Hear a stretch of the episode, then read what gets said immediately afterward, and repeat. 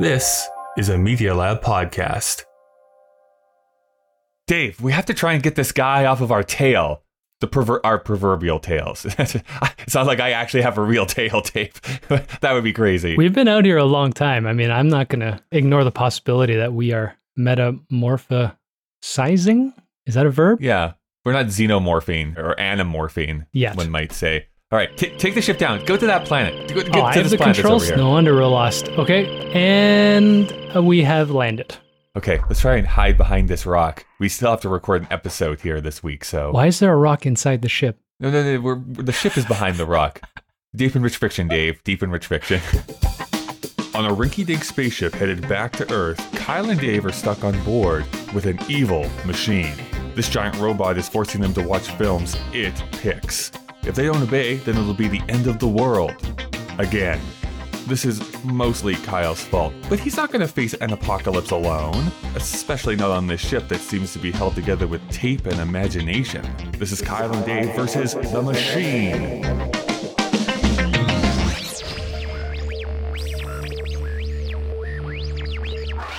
Welcome to Kyle and Dave versus the Machine. My name is Kyle. I'm Dave. And I'm the machine. This is a podcast where a sentient machine was forcing us to watch movies in order to prevent it from initiating the apocalypse. And then another apocalypse happened. Somehow it's used its powers to transport us across time and space. So now we're on our way back to Earth. The machine still threatens our lives if we don't review the films it asks us to.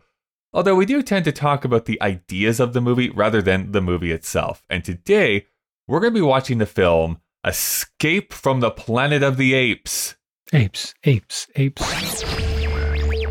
This is Dr. Zira, her loving husband Cornelius, and little Milo. The most dangerous to man is little Milo. Why? The time is 1973. The place is right here on Earth. How did they get here? What is their reception? Welcome, gentlemen, to the United States. Escape from the planet of the apes. Their adventures are completely fresh, completely new, astonishingly different from what you experienced in Planet of the Apes and beneath the Planet of the Apes. At first, feared and imprisoned. We'll take the female. A big thank you, of course, to our patrons, Green Girl YYC and It's a Conspiracy podcast. Dave, I have been almost positively vibrating Yeah. this past week. Gross. And not just because of this guy we're trying to get rid of. I unabashedly love the Apes franchise. I like the old stuff, I like the new stuff. There's just something about this concept that just gets the old neurons firing.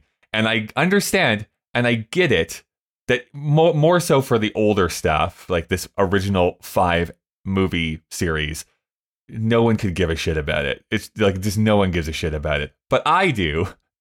And so I want to know what your history with just the Apes series as a whole is. Well, the Charlton Heston film is a classic, and I've watched Mhm. that uh, several times. I can't remember though the last time I saw it. I can't remember what year it is, but when I was a young adult, Marky Mark sullied it with uh, Yeah. is that Tim Burton too?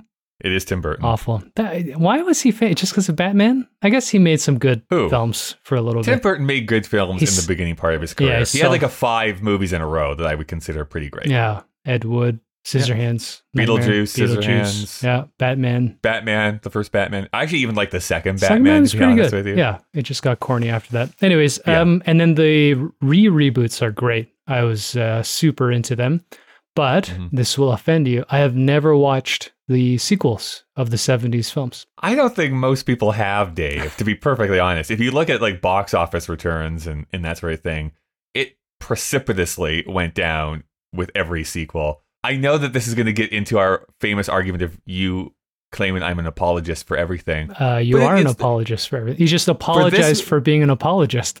The- for, well, for this movie, I will agree with you. I, I almost cannot come at this rationally because I just saw this at the right time.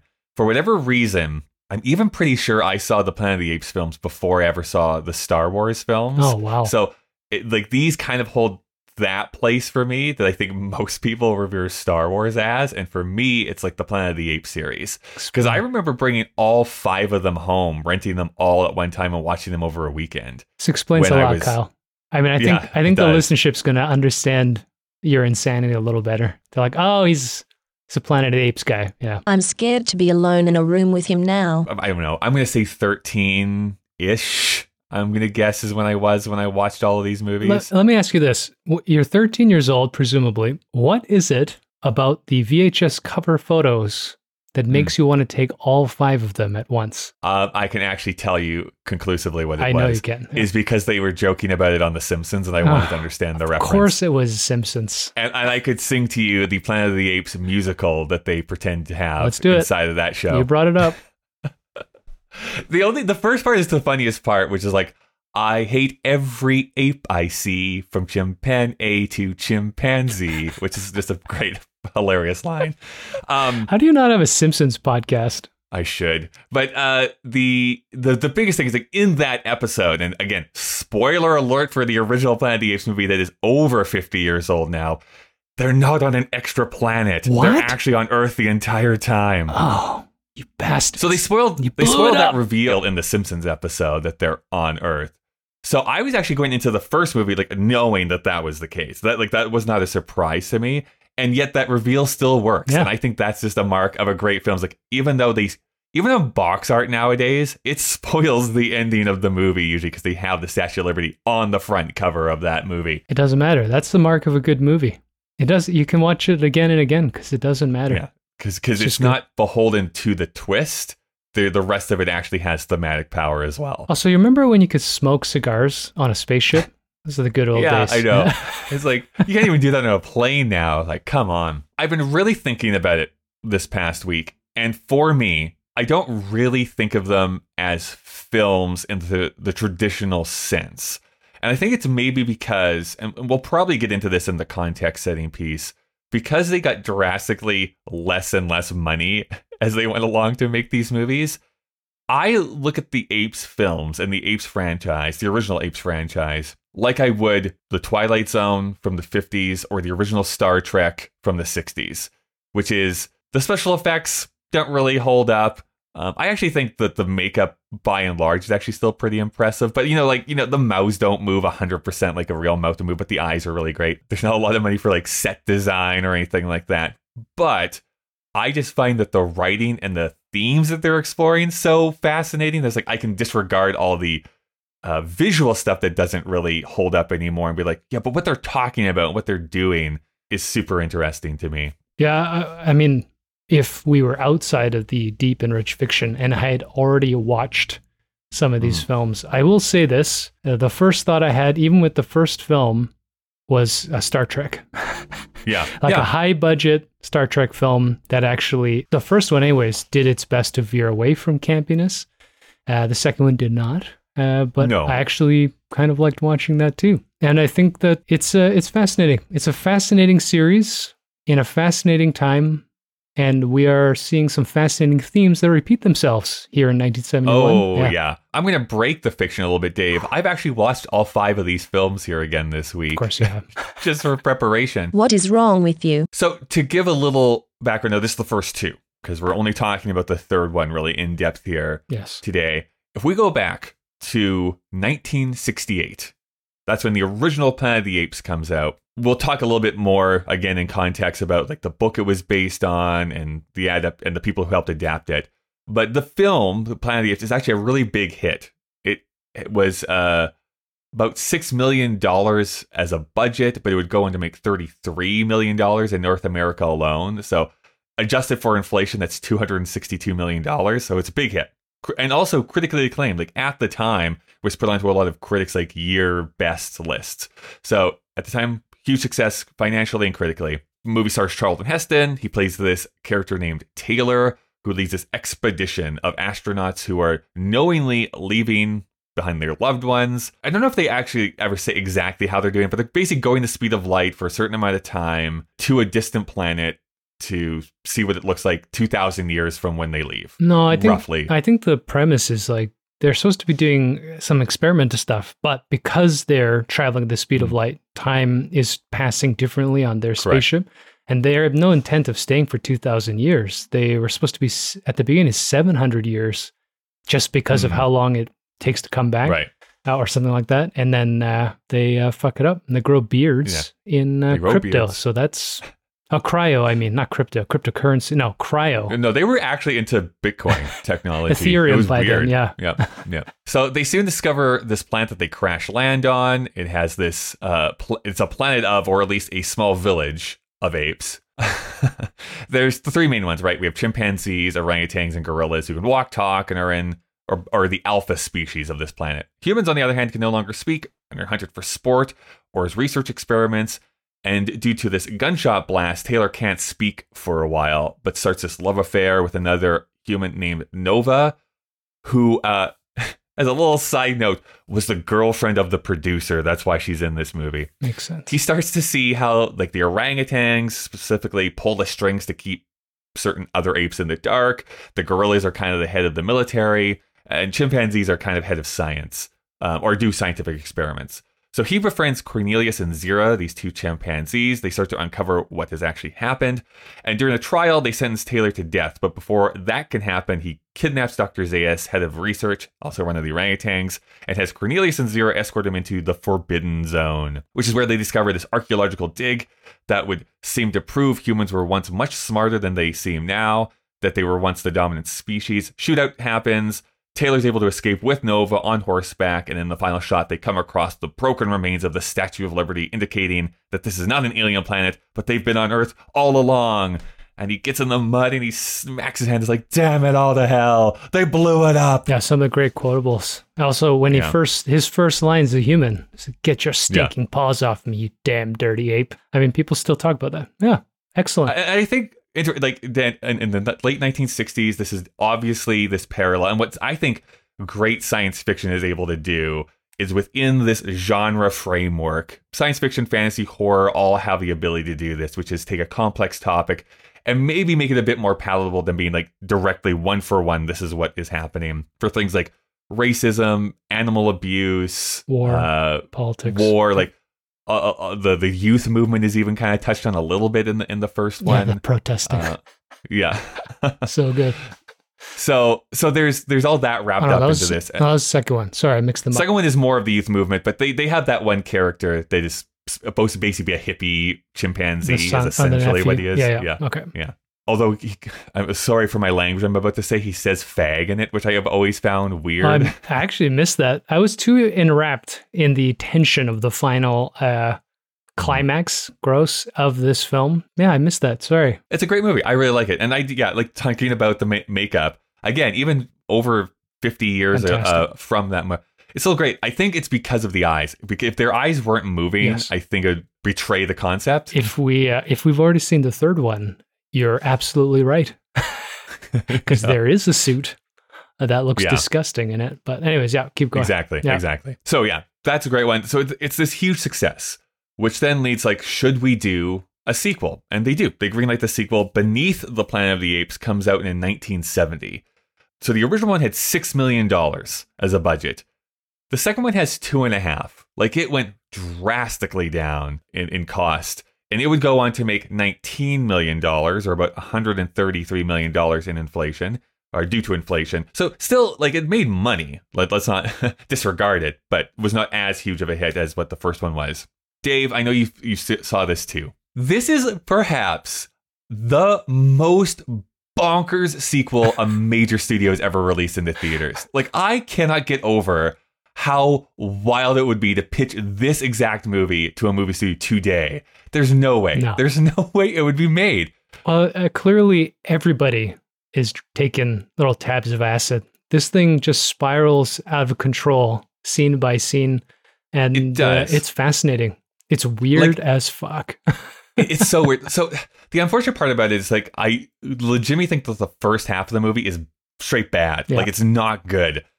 And then it turns this corner to be like, I need, I don't know what else is gonna, what's gonna happen? What's happening in this movie now? Like, what is this movie? And I wish they had just started at the middle portion of the movie and just gone super bonkers the entire way, like a TV special. Yeah, one, or if, something. if you get to that breaking point at about 40 minutes, you can't turn it off. Eh, the first 40 minutes you could totally turn off. You're like, I don't I don't even know why I'm watching this, but Yeah, Gets no, I agree, and I agree. It it goes so hard into like the anti-nuclear uh, idea, and is the most nihilistic, pessimistic movie ending of anything I've ever seen. So to, to give some backstory for those who have never seen this. So it, by the way, it's not critically liked at all. Like nobody liked this movie when it came out. We have Nova and Taylor. Like this starts right where the last one ended. Nova and Taylor on still still on horseback, wandering the desert. The desert- earthquakes. Let, us just mention the des- the desert has been very cruel to Charlton Heston at this point. yes, he he looks like he's actually aged 15 years in the two years between these Sorry, movies. Sorry, that's so Uh, petty. the but- background is that Charlton Heston did not want to be in this movie and had to be persuaded to even do like the small cameo that he is doing in this I'm movie. such a small person. Sorry, I just had to throw that in there. I know, but uh, so they're met with like earthquakes and fires, and they're like being thrown off course, and then. In perhaps some of the worst CGI I've ever seen, uh, he falls through a mountain. I don't know how else to say it. It's like a green screen effect that he just like falls through through a mirage sort of thing. So Nova is by herself. She happens upon a new American astronaut by the name of Brent, and she takes him to the Ape Society, and it's basically just the first movie for the first 45 minutes, just done again with a worse Charlton Heston. so they re-meet with Cornelius and Zira, although Roddy McDowall is not playing Cornelius in this second one, but they meet the same two apes. Uh, they go on the run. They try to escape all in the same time, we have this kind of new character, General Ursus, the gorilla captain of the army, who essentially forces Dr. Zaius to bring troops into the Forbidden Zone because they want to go to war with whatever is causing these things to happen out there. That is where Brent and Nova have escaped to. There they discover the ruins of New York's subway system, and then eventually discover a race of mutants who can use mind control and illusion. That is what why they were seeing the earthquakes and fire before. It was just these illusions that these creatures, people were, were throwing up. This race of mutants worship an atomic bomb, which is placed upon the altar of their cathedral. And they use torture and mind control to figure out what Brent knows, uh, which is that there's this approaching ape army. So they tried to ward that army off by showing them visions of burning fire and ape Jesus bleeding from the eyes, nose, and mouth. This sounds so stupid when I'm saying it out loud, but that is literally what happens in this movie. Eventually, the army invades the underground layer. Brent meets Taylor. They join in on the fight, and the movie ends. This is how this movie ends. It was released by 20th Century Fox in the year 1970. Both Brent and Taylor are violently gunned down. Taylor drags his like bleeding body over to the launch button so that he can push it. The bomb detonates, blows up the entire planet, and then a voiceover says this In one of the countless billions of galaxies in the universe lies a medium sized star, and one of its satellites, a green and insignificant planet, is now dead. Cut to black, end of movie. Like, holy fucking shit. I can just imagine in 1970. That happens. Lights come up, and what? You're just supposed to go back outside. Well, like it's I'm so depressing. I'm sure half the theaters already left at that point, and Oh, probably, probably. and the people that are uh, remaining are just sitting there like either they're like that's the dumbest shit I've ever seen, or Maybe I that's need a probably nap. it. Yeah. Or, or there'll be a few of us, like the two of us, who would end up at a coffee shop sipping espresso and be like, "Oh, let's discuss uh, what they really mean by the end of the atomic era." And Let's talk about this ape movie and why it's so fucking depressing. I uh here's the thing. Maybe you're understanding this more and more as we go through this project, Dave. I just admire big swings. I just like it when they try for something completely different, even if they compl- like totally fail at it. At least I respect the fact that they're trying something different. The second one does not. It's probably not the one that I go back to the most, uh, just because of that first half is such a drag.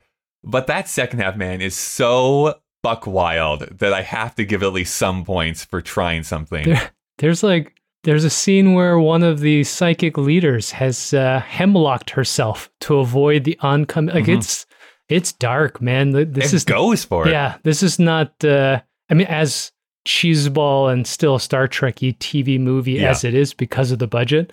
Yeah, from a plot perspective, we're seeing that in 1971, this era where people are just, you know, like, you know what? For the sake of my intellectual freedom as an artist, I'm going to throw so much shit on this screen. I'm going to see who complains the most. It's just like, oh man. I probably shouldn't tell you this, but this show is going to end exactly in the same way as that movie. Well, now the Apes franchise is owned by Disney, so I can only imagine it's going to get more and more depressing Are there gonna as be- things go along.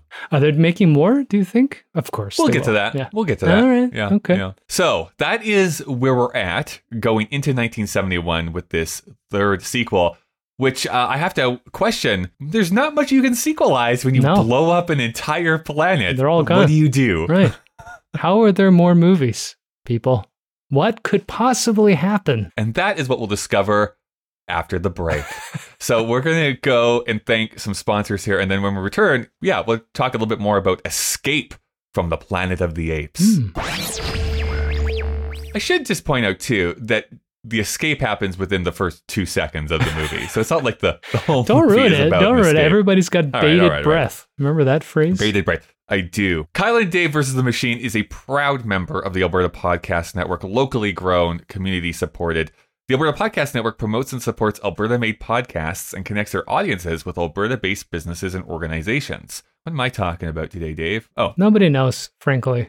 I mean, if people have been listening, I think they're keying into the fact that you have absolutely no idea what you're talking about at any time. no one knows. I, I can't believe these messages are still coming to our ship all the way out here in space. But this episode of Kyle and Dave versus the Machine is brought to you by Alberta Association of Optometrists, proudly celebrating a century of caring for Albertans. You know what, Dave? It happens. One in four school age kids has a vision problem. Yikes. Yet 80% of learning is visual for a child. That's why booking family eye exams with an optometrist helps ensure learning success. You can't detect hidden eye problems, but your optometrist can. Alberta health coverage towards annual eye exams is available until your child's 19th birthday. So book your family's eye exam today at optometrists.ab.ca. The Alberta Association of Optometrists represents almost 800 doctors of optometry in over 80 communities across the province. Members are highly trained, regulated health professionals who provide primary eye health and vision care to Albertans. Learn more at optometrist.ab.ca. I can't wait in uh, 12 more years to be dragging my son to an optometrist when he's 19. Read Oh, the great. chart. Read the chart. Shut up, Dad. I'm, I'm collecting Ethereum. I don't even need my eyes anymore. NFTs, baby. We now live on a planet of apes. Uh, monkey see, monkey do. Am I right? Oh, no, that might be racist. So might I'm going to speak to you about Pod Power. With Pod Power, our sponsors are making it possible for us to amplify the voices. Did I say amplify? Making it possible for us to amplify the voices of Albertans and Alberta podcasters. This episode, Edmonton Community Foundation is helping us give a Pod Power shout out to High Level Hip Hop. That sounds Hmm. cool. CJSR presents High Level Hip Hop. It's a deep dive into Edmonton's hip hop scene and the artists helping to shape it. The show takes a unique approach to introducing listeners to the OGs and young bloods of Edmonton's hip hop scene.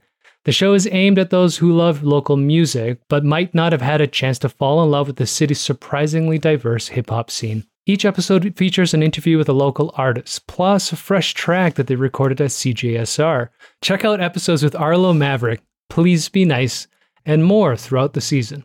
High Level Hip Hop is produced by CJSR, Edmonton's campus and community radio station.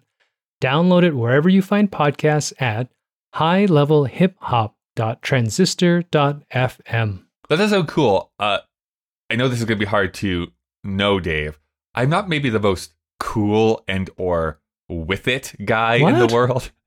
When you said Youngbloods and the other name, is that capital or lowercase? Like, is that a group name or is that what they call OGs. young people inside? Yeah, oh, OGs is ol- you know original gangsters. So it's usually Oh, oh referring that- to people that have been around the industry name, for a long They're time. not- No. And Youngblood's usually talking about new and upcoming artists. So I just wanted to make sure. I mean, I knew that, of course. I knew that. Of, I knew that, of course. It's to help I just wanted to make sure that audience Right. knew that, that that's what's going on. All right, let's talk about some apes. Back to the apes. All right, Dave, we have had the opportunity to sit down and watch the third Planet of the Apes movie. I am very curious what you think about this, and you're going to break my heart. So go. Uh, I, I don't know. I think that this is a piece. I don't know. It's like A piece of if you what, if Dave? you mixed Million Dollar Duck, Dirty Oh, Harry, God. right, and uh, Omega Man into Sure. a cauldron, uh, you know, and you, and pick the best parts of each out. Is that what you're saying? actually a little bit it comes in because you know the setup for me it's not a million dollar duck like as in bad but it feels like a Yeah. t- almost a comedic tv movie you know I agree with that. so they land uh, the apes come out of the uh, spaceship they have these really cartoony army officials where it's almost slapstick the way that they're setting up and they run to the Jeep all together to make the call to the president. But then we get into the middle section where it becomes sort of a philosophical treatise about civil rights movement and uh, racism and class warfare and all this kind of stuff in the middle.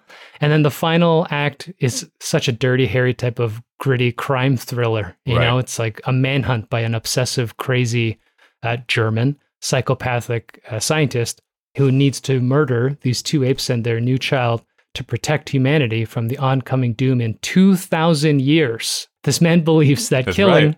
you know, a baby ape is going to save him. Actually, from a zoological thing, aren't monkeys aren't apes, right? Correct. Yes. Okay. So they use them interchangeably throughout this series, which I actually think the new series rectifies it a bit They have to now. because they actually have they have like an actual You might get canceled. time where it's you like got to be careful. a monkey is not Yeah. an ape, Yeah. but an ape is a mon- like there's it's like one of those yeah, there's, weird there's a branch where it splits splits apart. I can't remember between orangutans, gorilla, gorillas, or apes. I can't remember where orangutans uh, lie, but they are uh, considered the most intelligent. They meta Right. metatool user. Kyle, metatools. I had a band in high school called Metatool. we were so awesome. Actually, that would, that is such a high school band name. I uh, I actually kind of liked it. Uh, to be honest with Whoa. you, I know, I know. I am actually, Dave. I am actually pretty shocked that you those words just left your mouth talking about Escape from Planet of the Apes. This feels like such a movie that's a piece of shit. Hated it from frame one. And th- you know what it is? I think, I mean, I texted you on the couch in the first 10 Yeah. minutes and I upset you because of that uh, million dollar Yeah. duck thought. So I really was on this downward trajectory in the first five or 10 minutes. I was like, there's no way. I mean, the premise is so absurd. Uh, It's so dumb. they the setup to escaped- this movie is dumb. they escaped in the uh, repaired. Somehow, this is a uh, race. this new character we have not ever seen before somehow discovered how to do flight in the five minutes between when they last saw Zira and Cornelius to the time that the planet blew up. Well, this is the thing. Uh, one thing we forgot to mention in the setup of the first film is they have basically automatic machine guns, but they don't believe that objects can fly. So there's a strange technological problem. They live in mud huts, but and they use uh, archaic wood cages, but they can also perform lobotomies. It's it's very Right. I mean, this is the, the weird thing about the whole franchise, which is like, yeah, if you start to really pick it apart, none of it makes sense. I mean, it's an ape movie where apes are now humans, so I, like, I get it. But you're right in that fact. Like, the only reason they don't, or sorry, they, they live in mud huts and don't have transportation or like on horseback, all this other stuff, It's simply because they didn't want to spend more money to have a technologically advanced society. Like, that is literally the only reason why the first movie is framed that way. But like, really, it's like you have automatic weaponry, you have this stuff, but you don't have all these other, I don't know, cultural things in it. So there's always been this weird disconnect. But I also part of the reason why I kind of like the aesthetic of the first movie so much too. Yeah, I wonder if Charlton Heston hadn't been running the first film, if they'd just use maybe a more primitive type of gun. I mean, guns have existed for a long time Oh yeah, uh, like just before like planes, a single shot, like an almost like a something yeah. musket or something. Yeah, Anyways, now we're nitpicking, but I think it would have maybe made it too real. It wouldn't have been as fun, but it is kind of stands out. But the reason I bring that up is somehow in the course of, I don't know, I mean, Charlton Heston aged 15 years, but let's say it's two years on the ape planet, a third convenient, uh, what do you call contrivance ape has learned to assemble a broken spaceship that even the astronauts had forgone as garbage, learned to pilot it, saw the oncoming end of their planet, grabbed Cornelius and Zira, flew it into space, and then Had time entered. to make those fancy astronaut uniforms. Yeah, put on these uniforms, and then they uh, entered a wormhole, presumably, and traveled backwards in time to 1971 uh, in America. Uh, so if we can skip that, I'm gonna Right. put actually, that in actually to, just to do a, a small correction, I actually think it's, it's supposed to be 1973 Ooh, that the they're in. future. They're in the future, sort of. So, uh, we- so that's the part at the beginning where you're like, Which I don't know. Also, I think I, I think the only reason they do that is so that they don't have to explain why Charlton Heston isn't Didn't there. do it. Yeah, yeah. You know what I mean? It's like because if they're going back in time, he has to have left already. Anyways, that's beside the point. Um, yeah, so you have to kind of get over that. I I Kyled this. I watched the first two films before watching this, I'll send condolences to your friends and family. There's no coming back from that. which actually sets up an interesting context because uh, you realize uh, from the get go that they're going to try to do the inversion of what was happening in the first film. Yes. Uh, prob- presumably at the at the beginning of my mind to show that everything's exactly the same. It's just people wear different clothing, and everybody's going to hate the newcomers. Uh, also, by seventy one, we're going to get Beneath the Planet is pretty much the uh, Godzilla of the anti-nuclear movement of the films, but this one, like if we'll see a Godzilla film this this season. uh, I, like uh, Billy Jack, you know, there's Yeah. going to be too much 70s wokeness in this, and uh, they try really hard for social themes. Also, any movie that ends with a shirtless Ricardo Montalban is going to uh, work in some way. That starts at a 2.5 right there. I don't know what is about that guy. He's so corny, but he has so much charisma I know. that he just like that, that's ah, the thing. He's like he's able to overcome his cheesiness because he has so much something. yeah charisma. There's something that exudes from him. You smell the pheromones even through the screen. This is an interesting one. You know, the other thing that was Million Dollar Duck uh, is the two scientists are awful actors. Um, I don't know their names. The the female in particular, You're, you're talking like the the human. human, ones. Yeah, yeah, they yeah. were so TV movie level acting that it really takes away uh, from the film. The best part of this movie, surprisingly, is the hyper intelligent president of the United States. Yeah, the American president is great in this. Yeah, which Because he's he's given all the the speeches to be like, Let's uh, be I don't know, measured. consider Let's- it. yeah. Like we have to think about this, measure our response science. here. I know. Right. diplomacy. Imagine an American president that believed in diplomacy. I mean, this is an Right, ide- right. ideal past. This is just not possible. Well, yeah, uh, it's 73. Oh gosh, I, I can't remember when Nixon actually steps down, Yeah. but we're getting close to that time Get or close to just, Carter, just maybe, passed it. Ford. Yeah.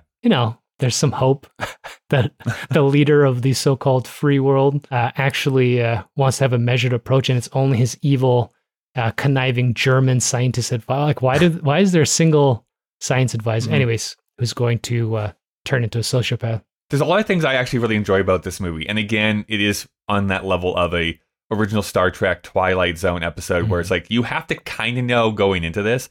It's just a bunch of people talking in rooms. Like that's basically what most of this movie is Yes. because they didn't have a budget to do anything else. Only two people are in the ape costumes now, uh, and it's just going to be this philosophical argument. Again, I keep going back to this. I just would find it interesting if any huge blockbuster, like, can you imagine it being something like, you know what, for f- for the Fast and Furious ten, what we're to do is it's just going to be Dom. We're to have Vin Diesel and uh, John Cena, I guess, because they're brothers now.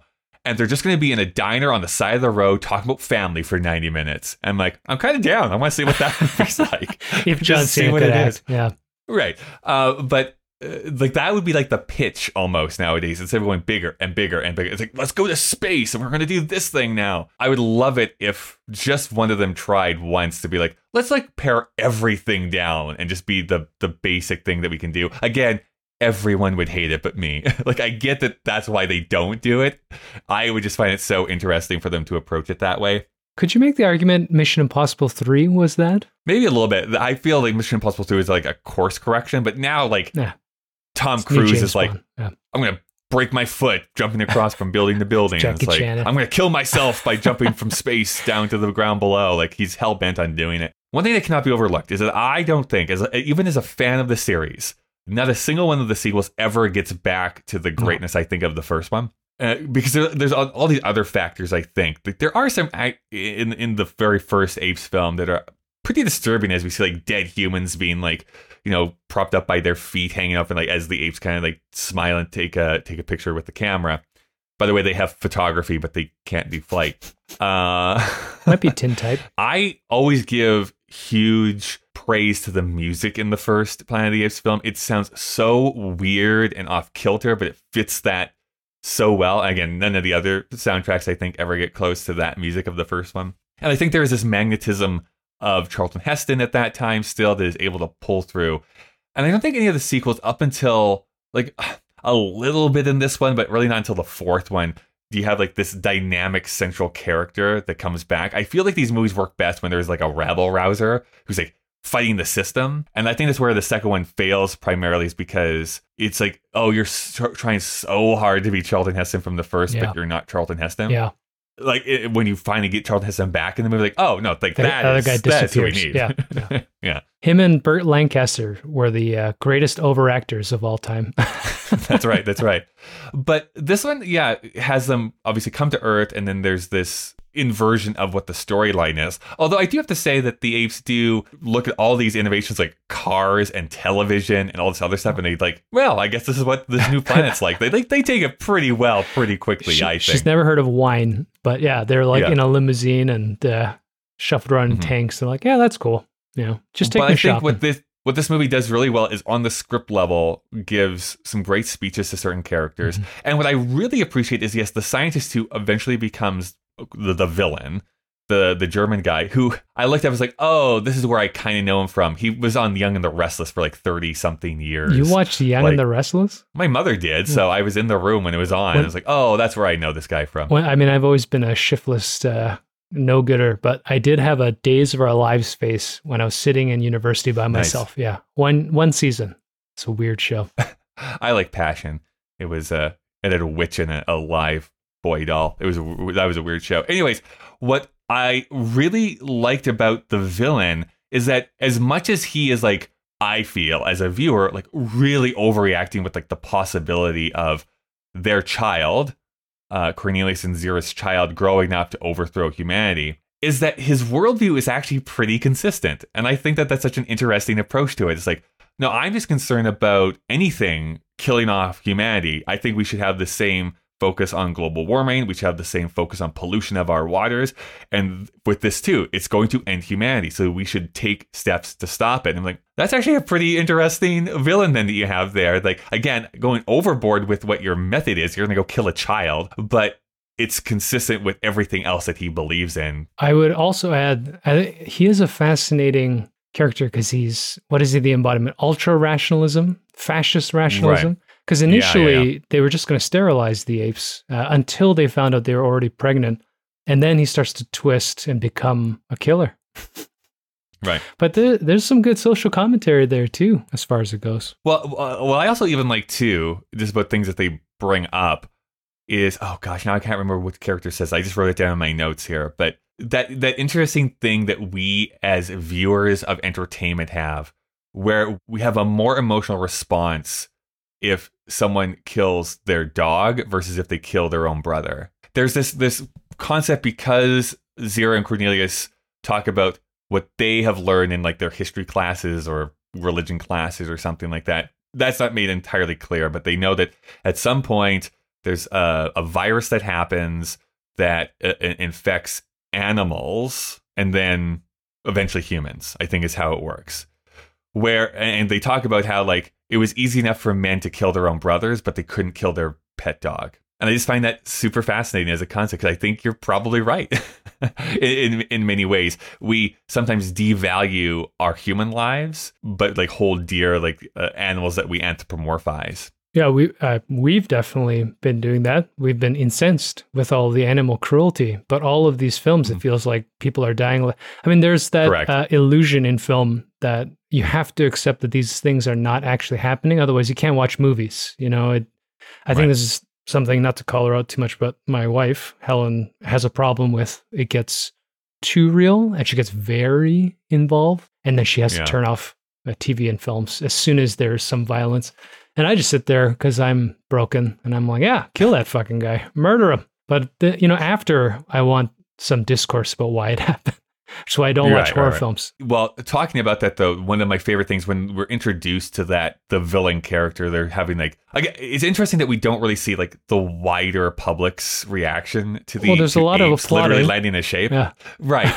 uh, in that very small chamber. So we really only see it from like the government point of view, which is probably to the movie's credit. Like it's really being very focused on how is the government reacting yep. to this situation. But they're going into like that press conference and they ask the doctor of like, what do you expect to happen in there? And he goes, fear. And he like, just keeps walking in. It's like, oh, very, very interesting. So all this stuff worked for me. All like the on a script level, I think this movie is maybe the best, like from a script verbiage point of view of the entire series is probably the best example is in this movie. I was going to argue that it's not the best script, but yeah, from um, Just from the talking. I'm intellectual not saying like the intent. actual yeah. plot. Yeah. yeah. And I, I, if anyone is still listening, I think it would be interesting to hear your reaction that we have been speaking so much about the intellectual uh, intent of a film called Escape from the Planet of the Apes. you would think that it's going to be True. some uh, really cheeseball, like uh, people just shooting each other. But this is, like you said at the beginning, this is, you know, talking heads discussing in metaphor uh, the crumbling nature of intellectual discourse in the United States. Yeah, yeah. I don't think it, we can just brush past the fact that it's still goofy. Like this is not like a, a masterpiece of cinema. No, I'm not going to make that argument on this. But I wanted to read out the the president's speech that he has like at the midpoint Oh, yeah. in the film, That's a good which one. I think is phenomenal. Mhm. But that basically goes into the, to the facts. Like, listen, what you're saying is yes, true. If this ape leads to the destruction of humanity, that's obviously a bad thing. But you cannot conclusively tell me that you know that that's going to happen. Uh, and, and it goes so much further. It's like, listen, I consider it dispassionately as a possibility, but not hysterically as a fact. And I think that's such an important framing of that narrative. It's like, yes, this is a possibility, but I can't let this consume my life because you have not provided me enough evidence to say that this is for sure going to happen. Yes, the fascinating ethical question. We saw it in a minority report. You know, this idea of uh, if we can tell, if we have precogs in that film, Right. My ex wife was a precog. She knew enough not to sign a prenup. and I know that you're going to potentially murder someone, does that mean I can incriminate you before the act has happened? And do we Mhm. then subvert a negative outcome or do we create a new, neg- you know, uh, and this is something that is, it's interesting that it's brought up here. And this seems to be one of the central, uh, one of many central themes that's driving the scriptwriter to question, you know, the nature of crime and hate and uh, warfare and the idea of like what does it mean to do the right thing? It's so weird that we're talking about this in an apes movie. It shouldn't it shouldn't be possible. But there's know, a lot again, there's a I- lot underneath here. There, there's a lot underneath here, and so that's how I've always approached the apes films. That there's always something that they're trying to say and communicate. But I actually find like outside of the first one, it's this one and the one that immediately follows it, which is Conquest of the Planet of the Apes. I believe I always forget the order of the names because they don't follow the, how you would think they are. But uh, Conquest actually has a pretty interesting uh, idea of slavery. Like that is what that movie is about because you see now their son Caesar as a as an adult in a very different world of 1991. Hmm. But it, it really is that I don't know uh, philosophical or thematic stuff that you kind of have to come to them for because these do feel like made for TV movies. Like if you really think about this being released in the theaters at the same time as like Duck You Sucker or Carnal Knowledge or um, I'm trying to think of another oh Fiddler on the Roof or something like that. Like come on, like it is, does not even hold up visually to those films Yeah, in 1971.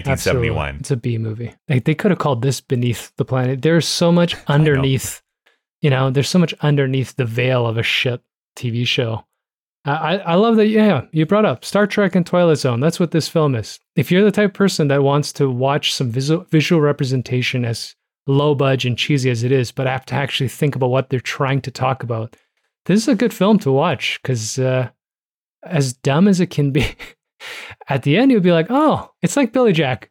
You know, I Yeah. want to dismiss that film, but you know, when you finish, you're like, you know, they were trying to do points. something. Yeah. well, it's a. I think the Twilight Zone specifically is on point only because the first movie is in part adapted by Rod Serling. He wrote part of the script. I think a lot of that influence has been carried over through like the rest of the series. It's like, what if this thing happened? mhm. Well, let's explore that idea. As far as backstory here goes, so Escape from the Planet of the Apes. It was released on May 21st, 1971. Uh, it is currently rated 6.3 on IMDb. It has a 69 on Metacritic. And then on Rotten Tomatoes, from 30 critics, it has a 77%. And from 10,000 plus users, it has a 53%. So, not exactly well liked by the broader public on Rotten Tomatoes, at least. It is available on DVD and Blu ray in multiple different releases. You can uh, buy or rent this on iTunes and on YouTube. uh, and then uh, you can also stream this on Disney Plus. So its budget was even smaller than the second one. It went down to $2 million, is what the budget was for this movie. It would go on to make 12.3 million, so $82 million. A fairly good return on investment, I would say. The plot description is the world is shocked by the appearance of three talking chimpanzees who arrived mysteriously in a U.S. spacecraft. They become the toast of society, but one man believes them to be a threat to the human race. It stars Roddy McDowall as Cornelius, Kim Hunter as Zira, Eric Braeden as Dr. Otto Hasslein, Bradford Dillman as Dr. Lewis Dixon, and William Windom as the president. What do you want to say about those actors, Dave? Not a lot. I didn't uh, dig too deep this week, as usual. Roddy McDowall is interesting. I number one, I didn't know that he met Elizabeth Taylor on a Lassie movie. Elizabeth Oh, Taylor was in a Lassie film, and they became lifelong friends. Fucking strange. Which may be why he was in Cleopatra. He was He's he started acting pretty young though, He- he was acting in films in the 40s. yeah, he was a he was a baby model. yeah. And then uh, he was yeah, he was a child actor in America in uh, Britain. And then he What moved did you to, start as? I started as a baby model, you know. and then he moved to America because of the war, the Second World War. Uh, and that's one of his first films in America was uh, Lassie Goes Home, I think. And Mhm. apparently Liz is in that. Uh, and he would have been, uh, it's 1942. So yeah, like 16, uh, 14 or 15 or something like that. Yeah. He's also in like one of those early films. He's in How Green Is My Valley, Yeah. the movie that won Best Picture over top of Citizen Kane. And that's what he meets Maureen O'Hara. Uh, Right. And they become lifelong friends. And all of, they all knew each other. Well, that's the thing, and all of that, uh, he's apparently on top of being a, like his filmography and TVography is crazy. Mhm. I mean, this guy's he worked. We've actually already seen him this Yeah, season, Dave. He was the priest in Bedknobs and Broomsticks. kind of as a wasted role, in my opinion. well, you know what's interesting? In 1971, uh, it it looks like he has six film credits. wow. That's crazy. I mean, I've never heard of these other ones. Uh, Pretty Maids All in a Row, Terror in the Sky, What a Nice Girl Like You, and A Taste of Evil. I'm surprised you don't know that one. wow. Um, he has a Tony, which I didn't. Mhm. Uh, he was a stage So he's in. Camelot. He was in Camelot, the musical. Um, did you hear about his house getting raided? no. In 1974, his house was raided by the F. The FBI fucking sucks. The FBI raided his home because of rumors that he was bootlegging films. Because this is before uh, VHS, you know, uh, movie rental. So he just had like actual like reels of film. yeah. So what would happen apparently is studios would destroy uh, their Yeah. films and negatives so that people couldn't get them after. And so he went about purchasing what he could. Uh, the one that is listed is he went and found a catalog of Errol Flynn films, but Mm. he wasn't trying to sell them, which is why he was never charged with anything.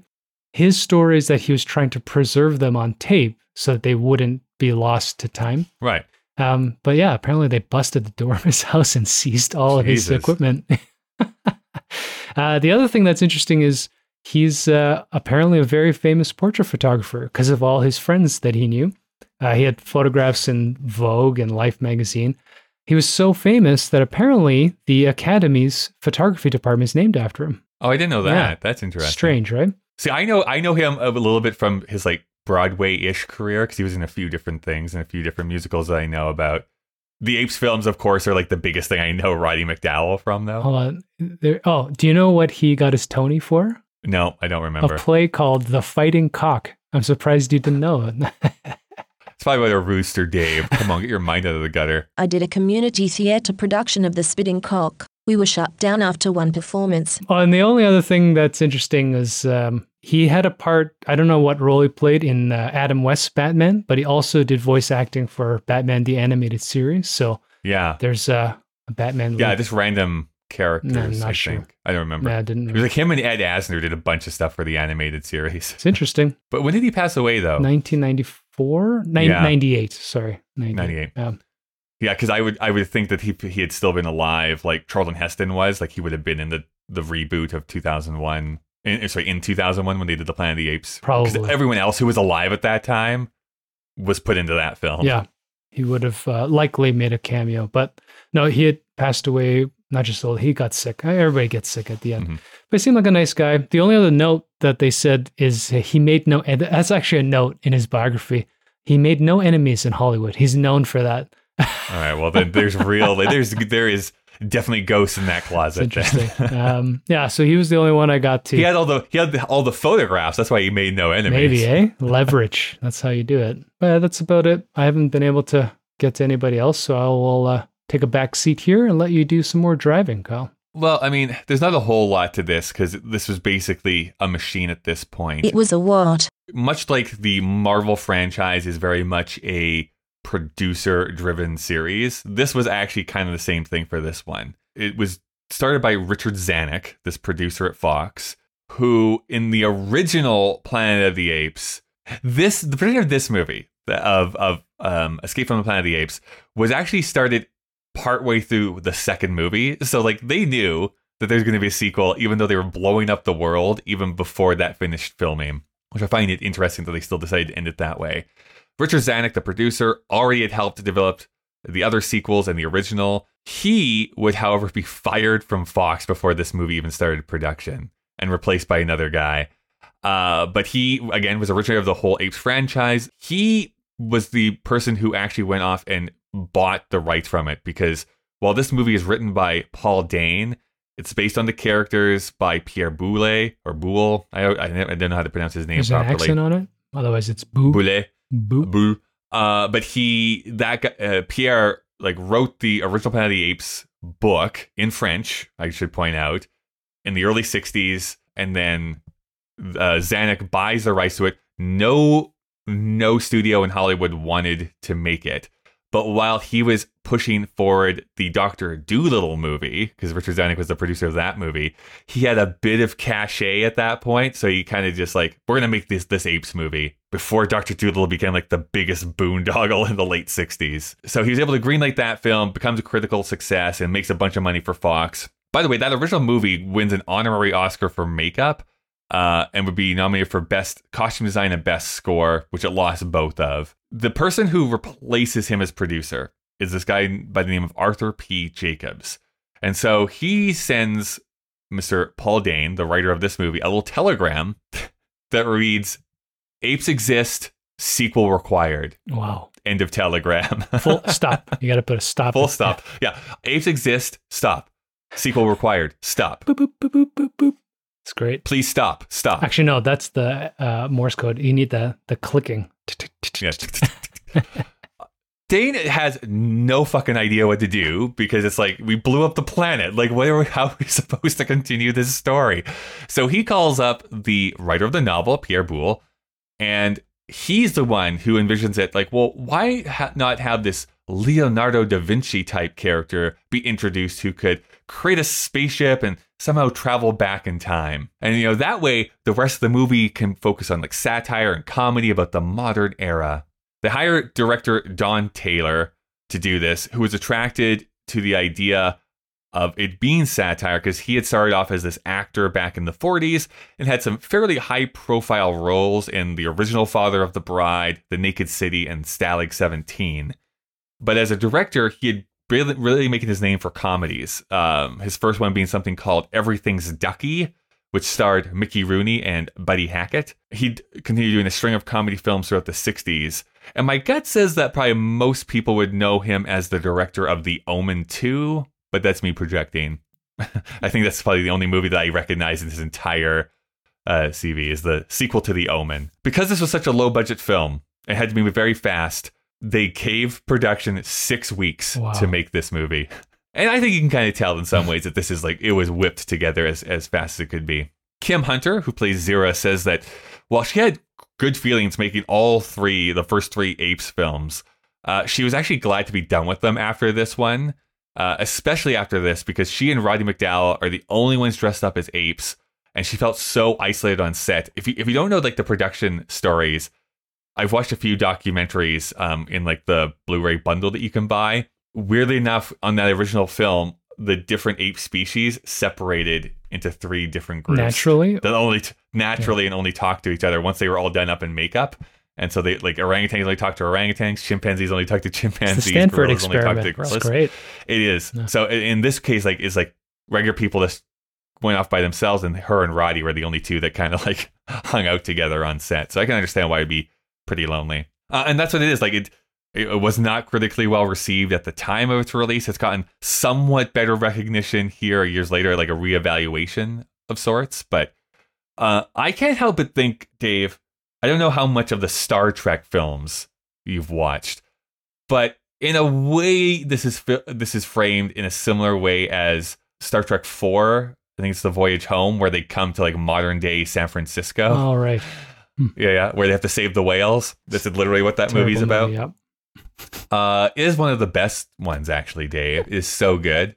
anyways, that, that's what it reminds me of. Again, using the Star Trek and Twilight Zone examples, it feels like let's examine modern society by casting these chimpanzees and like poke holes at like what modern society finds finds right. But uh, what else would you like to talk about in regards to this movie? I don't know. We, we've uh, we've gone through it pretty thoroughly. I, you know, I, I guess we'll put the caveat: this is not like a good movie in a, a filmmaking way. Yeah, I right? agree. It's not.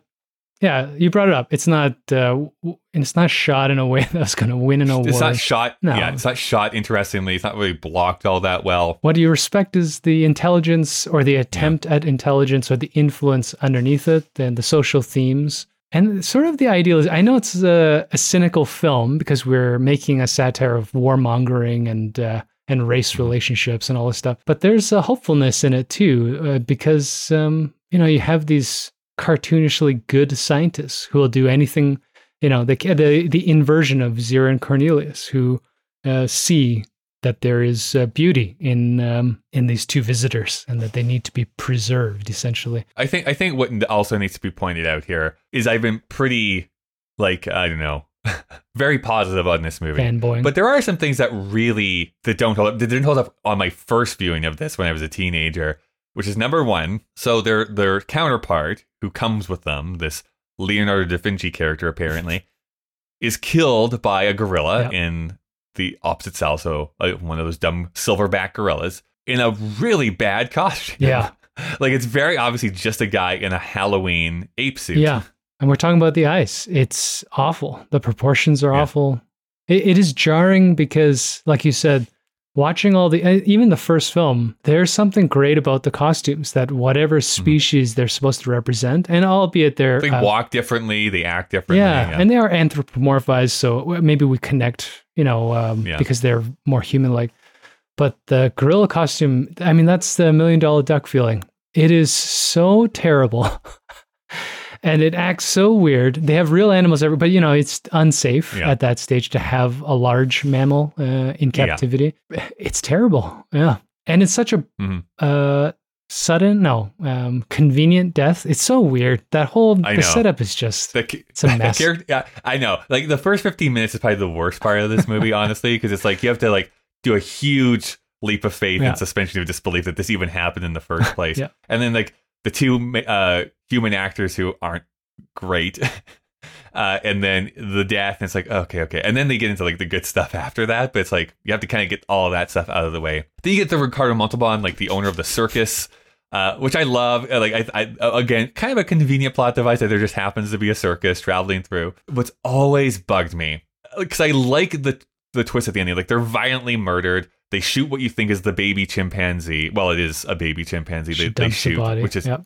which is distressing just to watch that happen. Then we go back to the circus and we discover that they swapped the babies, right? So like the I guess quote unquote regular baby chimpanzee has been swapped with the smart t- that can talk baby chimpanzee. And so you'll see this real chimpanzee that's mouth moves and they just go forward and back, forward and back. They just roll the film back and forth. And it's always bugged me because it's like, obviously, yes, it's super fake that it's speaking mama, mama, and it's just going back and forth. But I think that the effect could have worked in exactly the same way and setup if they didn't have the camera moving up and down Mm. because you can then tell it's like super obvious that they're just rolling the, the film back and forth. It's like just get a tripod, just get a tripod and set it up and do it. Well, they're already doing animation and voiceover work. You could Mhm. you could figure that out in a different way, Yeah. but they are trying to drill it into your face that this is Caesar and not the other. I mean, the setup. If you're a nerd who watches a lot of movies, the when Zira goes into the cage, they're very deliberate in showing her uh, coming up and formulating this plan.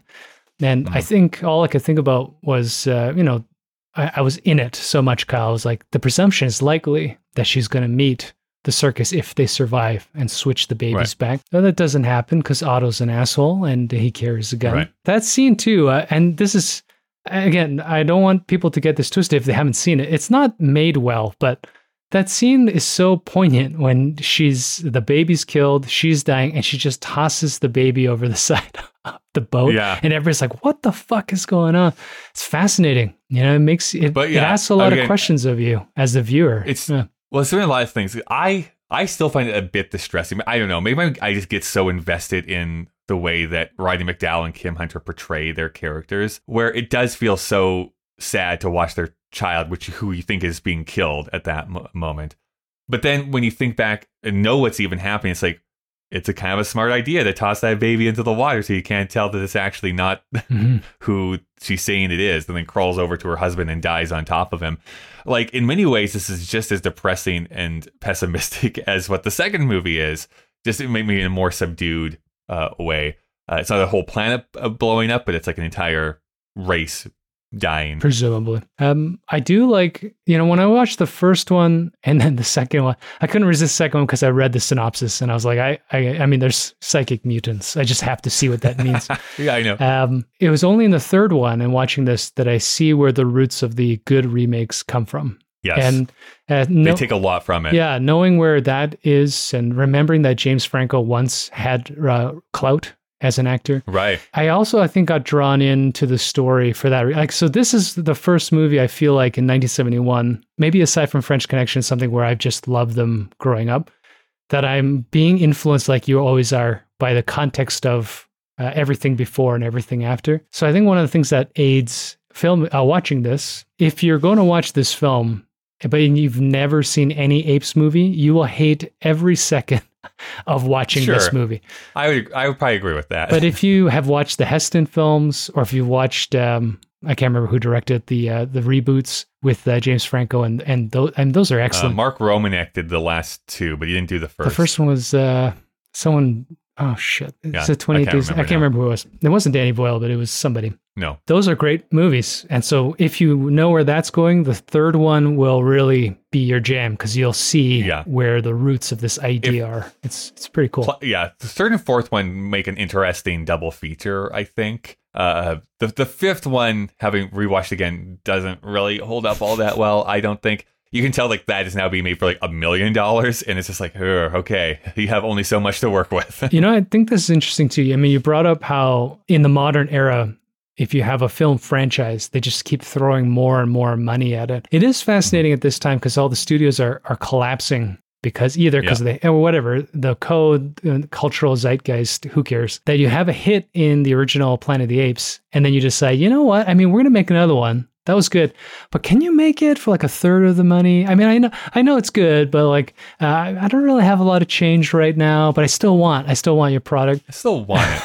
and it still made money, right? Why not give it more money in the third one? But It's Uh, yeah, it's, it's it's a wild concept that this does not happen in modern filmmaking. I think. Oh well, I should say outside of like horror franchises, which usually have the same budget though for each movie. It's not drastically reduced uh, until they start going straight to video, and then who cares at that point? Uh, if you want to get super nerdy as well, like the new Apes franchise is starting from what they're talking about. Yes, in this At movie about how like a virus yes. happens infects a bunch of animals and then apes rise up uh, over top of that but if you go to like wikipedia pages like there is essentially two timelines that happen because there's yes the new apes franchise is referenced in this movie that does happen but because they came back in time and told humanity that that was going to happen it like formed this alternate timeline The that the next two films go through so they don't necessarily line up 100% before we wrap up though here's another thing if you that, can see this on video, at the end, Kyle's face starts to collapse in shame, and he's like, "Oh, I can't believe I've read this wiki page."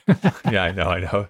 Uh, C- C- Simipedia is actually what it's called. Um, the here's something that only Kyle wants that I just want any one of the apes movies to focus on because I am so fascinated by the fact that they have religion in their society.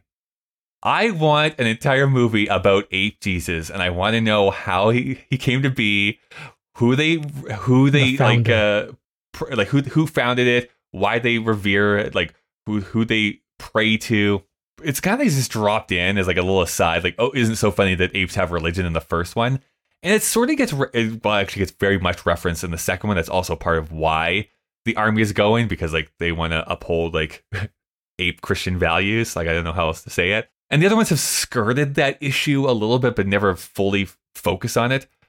I just think it would be a fascinating thing if we're going to do satire, anyways. All these are kind of concerned with. They're always poking at something in modern society. I want them to go full on on religion, and I know that's probably why they don't do it because of the pushback and blowback that they would get from it. But it seems like it's just sitting right there, and then be like, I just want to, I just want to know more about this.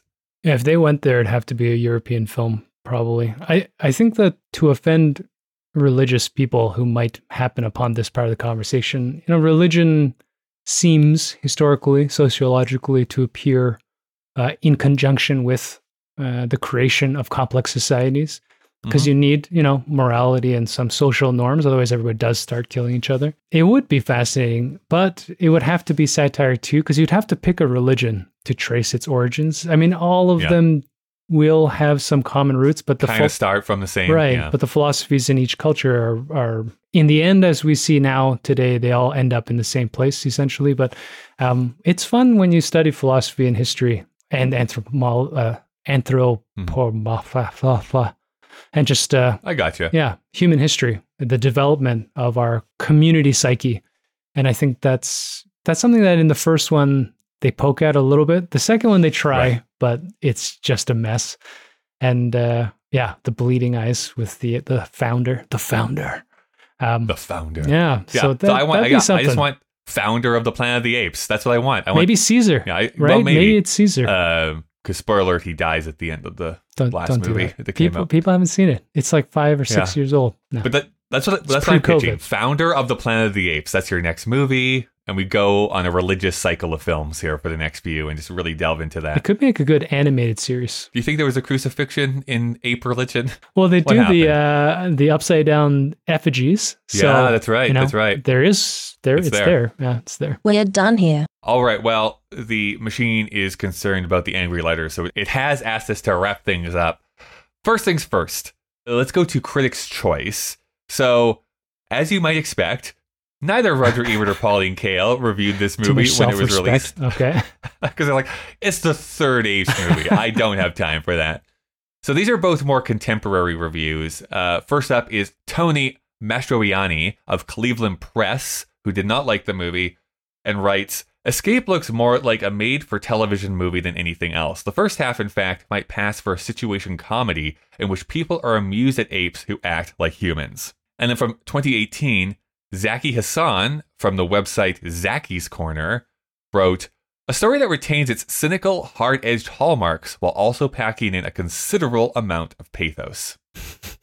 So I think we've actually talked about both of these things. I think they're both actually true, which is like, yeah, it doesn't look good, and I, I can't really say it's a good movie in the classical sense. Although I love it, I think that there's a lot of stuff about it that uh, ages well, and there's we can have this type of conversation about it. I feel like the age of uh, attention, as uh, you know, uh, as opposed to information, and the concept of Twitter has ruined quotables. These are awful, uh, too overly truncated, maybe thoughts. I mean, I, I didn't learn anything from either of these critics. Whereas No, when we talk about I- Pauline Kael, there's an essay. There's always it's always a it's a book. Oh, I know. You know, she's great. Ebert too, but but you love Ebert so much, you you can always pull out the exact quote to get his uh, thought on it. I mean, this is part of the stuff that I like about film is having the conversation afterwards. I know, in a way, that makes me not mainstream in that regard because I do want to pick it apart and like delve into like the issues and stuff that they're trying to present inside of it. And I think that's why I'm learning to love Pauline Kael. Is like even when I completely disagree with her point of view, I understand why she thinks the way that she does. Um, and she steps through it and makes me look at it from a different aspect of it. And Like, oh, no, that is an interesting thing to bring up. Straw Dogs is the first American fascist movie. Work of art, work of art. the work of art. That's right. Um, yeah, how fascinating was Anyways. that? Because we were struggling with the idea. I mean, not to spend too much time on a review we've already passed, but you know, we're we're struggling with this idea of like, I hate it so much, but it's so watchable, and it's a, I a know. fascist work of art. Great. That's why. Yeah, she's Yeah, awesome. Great. I'm a big uh, Pauline Kael fan now. I- Kale head over here. Kale head. I used to remember when kale was uh, trending and nobody eats Oh, yeah. kale anymore. Yeah, I know. Kale was like the biggest thing for a I ate a lot of kale for a while. Uh, just like uh, uh, acai berries was like the biggest thing. quinoa. I think quinoa's months. back. Quinoa. D- Dave, we also ask this question every episode, uh, unless it's an episode where I forget to ask it. But do you think this movie holds up, and is it still culturally relevant? I mean, uh, as a movie, it doesn't hold up at all. It's uh, it's not good. Cultural relevance is interesting, and I think that uh, this is my always my my out, which is uh, if you're a nerd like us that wants to watch a film and talk about it after, this is absolutely culturally relevant because we still struggle largely with these things. What makes this movie remotely interesting. But if you watch it as a film goer, it is not because it's archaic in how it's shot. It's archaic in some of the relationships that it portrays. I mean, they go on a shopping trip and the guy's getting a tailored suit. It's it's fucking stupid, right? It's Which they immediately stop wearing in like the very next scene, which is so weird. to me, Zira's like gets drunk and talks too much. Like it's you know, there's a lot of tropes that just don't work anymore. So it's you got to kind of plow through it. But if you can pick up some of these speeches, yeah, like the president and how he talks about a rationalist discourse and not trying to indict people on their reputation alone, those are fascinating ideas that are largely lost in mainstream films these days. You know, so if you're into that, Yeah. you can watch this movie. What a nice way to say watch this if you want to waste your time. I'm with you in that I, I would say it's a no yes. Even though, again, I really enjoyed this movie for nostalgic reasons and I don't know intellectual reasons. But like, yes, as a film, does it hold up? No. I think it has cultural relevance in another way in that it does influence the new series. Hmm. Like all the stuff that they're talking about here actually does directly feed into the new trilogy of films. So you can tell that the people who made that really did look at the whole series and like what parts can we pick out and really look at in a new modern context with modern CGI and, and all that stuff. Yeah, I- I can't. I mean, we've brought it up, but cultural relevance in that sense, you're totally right. If they can, I mean, more right in this way. Not only could they remake it, I mean, Charlie and Chocolate Factory is remade, but this movie worked as a remake. You know, I mean, Right. it, it was not revolutionary, but when that film came out, the first, and then the fact that that could spawn two more sequels that are equally engaging means there's something at the core here that we grapple with at a primitive level. Whoa. Um, so yeah, it's good.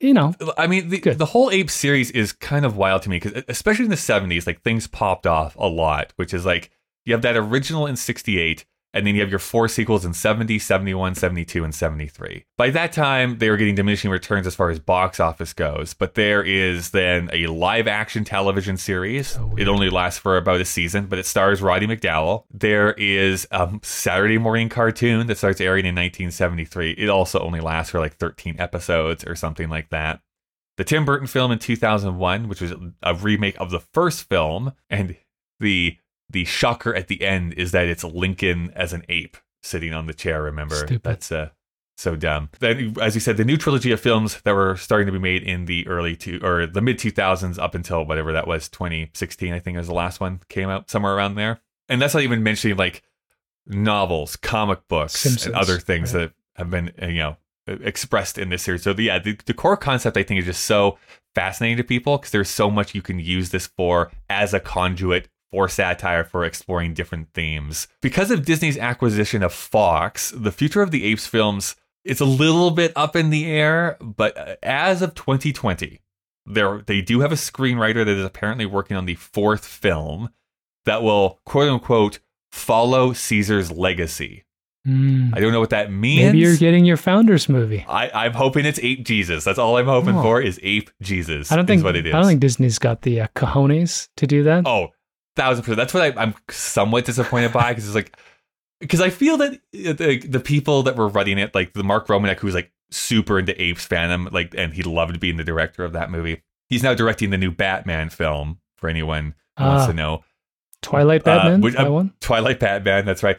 Which I have uh, been reading set uh, reports on, and that is going to be another Buck Wild movie, apparently, of, of what they're doing. I'm just saying that he, I feel, would like go full on, like, yeah, let's have like a scourging scene and have him crucified and do that. I do not think Disney is going to release a film into theaters that has that imagery in it with apes. Although- I just don't think that's going to happen. I will. I will. I mean, this is not really correct. I mean, they bought Fox, and Fox and FX were sort of going the other way and doing a lot of shock Yeah. value stuff. So if they keep them separated, maybe they'll push really far on the other end. Maybe they will. Because We'll if see. you're gonna get Aladdin two with Guy Ritchie again, you gotta you gotta counterbalance that. Aladdin 2 Agrabah Boogaloo is actually what it's going to be called. It's going to be great. Again, I am the only person who wants to see an ape religion movie, but whatever. I'd watch that. That'd be great. Let me have my stuff. That is what Dave and I thought about this movie, though. What did you think? You can send any feedback to Kyle and Dave, vsthemachine at gmail.com. You can also find us on Twitter or Instagram with the handle KDVSTM. If you want to see the entire list of films that we have watched and the ratings we've given, you can go to our Letterboxd page at letterboxd.com slash kdvstm. And if you want to support us monetarily so that we can continue doing this podcast and not usher in the apocalypse, you can go to our Patreon page. There is a link in the show notes of this episode. You can support for as low as a dollar a month. And something you can do for absolutely free is to leave us a rating and review on whatever app you use for podcasts. Let's get to the rating of this movie, Dave. How are you choosing to rate this movie? I don't know. You know, like we talked about, the first 10 minutes, it's like a one. It's, it's really, it's a slog. It's not good. You know, I'm going to Kyle this. I'm going to go up to like a three. I think that uh, it's not a good movie, but for whatever reason, I am uh, caught up in it. and I can't get away from what it's trying to do. Uh, Sure. and it's making me think a lot. So I had actually, I actually had a good time watching it, which is not what I was expecting. I thought it was going to be so bad, uh, but uh, yeah, Well, this is going to be so fucking hilarious. People are going to get so mad at us. We're a bit simpatico in that I also am rating it in relation to other Apes films. I'm giving it like just, just like I'm giving it actually a 3.5. I just think it's so much better than the second one. yeah. second I don't know. I like kind of veers back uh, for me. So I'm giving it a 3.5, which means that it's going to average a 3.25. That means it's going to be in our top 10. Dave. Pre-revision, pre-revision. But okay, yeah. pre revision. I just want to point that out. It is tying currently with Dirty Harry. So, do you think this is better or worse than Dirty Harry? How funny that I brought up at the beginning how there's Dirty Harry Yes. sort of in this. In this, it's only. I mean, this is a worse movie than Dirty Harry. Uh, like a- as a project and as a film and and with its lasting legacy. The only reason why I'm not 100 percent putting it under is uh, I, I'd probably watch this first, then watch Dirty Harry again. yeah, but- I would see that. I could see that. This is this is not. Yeah, it, I'm not gritting my teeth No. through the whole thing like I am Dirty Harry. But I do think, I mean, for the sake of us retaining some piece of reputation, that needs to go below Dirty Harry because uh, yeah, Dirty Harry is a, it's a good film. Like it's shot really cool. You know, Clint is great in it. It's just for me it was way too uh, yeah horror movie brutal for me to really get into at the end. It's a better movie than than uh, than this one. I would agree with that. I think that Dirty Harry, even if we're just going to use like cultural significance as our rubric, I think Dirty Harry has more cultural cachet now than Escape from the Planet of the Apes does. Dirty Harry taught me about lead. So uh, That is, that is that's right. You learned about why everyone was so off their rockers in the early 70s because everyone had lead poisoning. Dave, that means that currently entering the list entering the list at the number 9 position amazing. is Escape from the Planet of the Apes. I want someone to come across our list on Letterboxd and lose their shit when they're like, it's above Willy Wonka, it's above Sunday Bloody Sunday, it's above all these other movies. And yes, we rated Escape from the Planet of the Apes at number nine. Asterix. The asterisk is we will be revisiting our scores Yes. to get over the initial shock of entering 1971. But uh, Me, Dave, the machine have had conversations outside of the podcast. There is something we're going to do on our final episode of this season to kind of remake some of this stuff so that it probably falls in line a little bit better. actually, you know what we should consider? This may or may not be on there. Maybe if we do survive this and next impending apocalypse, is have some palate cleansing films because I think the jump from 1999 to 1971 was pretty severe, right? And uh, it's taking me a while to climatize myself to what right. what this era of culture was. So I do apologize. So you mean you want to go back like you, you were in uh, cryogenic stasis and you need a little bit of a like a you need to be gently reanimated back into it. You don't want to be like waking up because there's you're, you're drowning as the water rushes in into you. yeah, and I, I don't want to be the uh, only female who apparently was only on that first ship to uh, be impregnated, which is really gross. Uh, Yeah, like when you break that down, like Jesus Christ, like that is pretty pretty dire if that's the mission. But uh, she didn't make it because she had a uh, No. cracked window, and that's how I felt at the beginning of this season. Was that But well, by the way, just as a quick aside, when I first watched it, like very first time watched Planet of the Apes, it's probably because of like the bad VHS quality and the bad TV I was working on. I thought she had turned into an ape. I thought that Mm. that was what that quick shot That was. I'm like, interesting. oh my god, Yeah. they turned into an ape. Not at all what that is, but I'm just, that's what I thought was going layers, on. in man? Can you first shot. imagine? There'd be some layers there. Huh. And so then I was like, is this movie trying to say that as you get older, you become an ape? And no, that's not what this Well, movie is saying. Or is it? You do, uh, or is you it? do devolve a lot of cognitive functions. So Well, let's see what we're going to be watching here next week, Dave. I'm just going to push this button.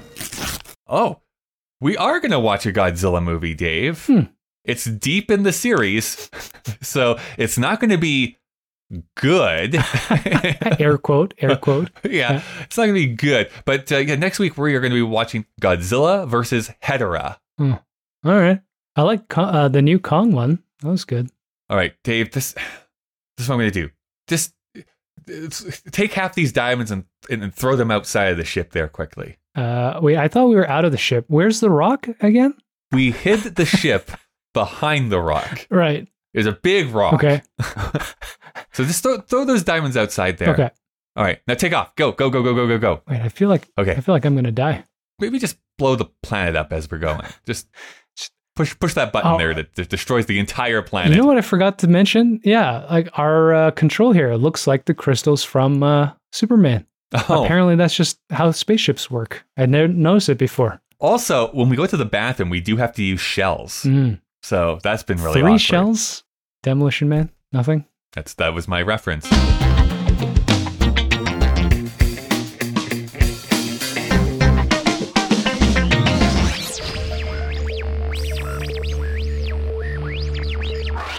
My ex wife was a precog. She knew enough not to sign a prenup.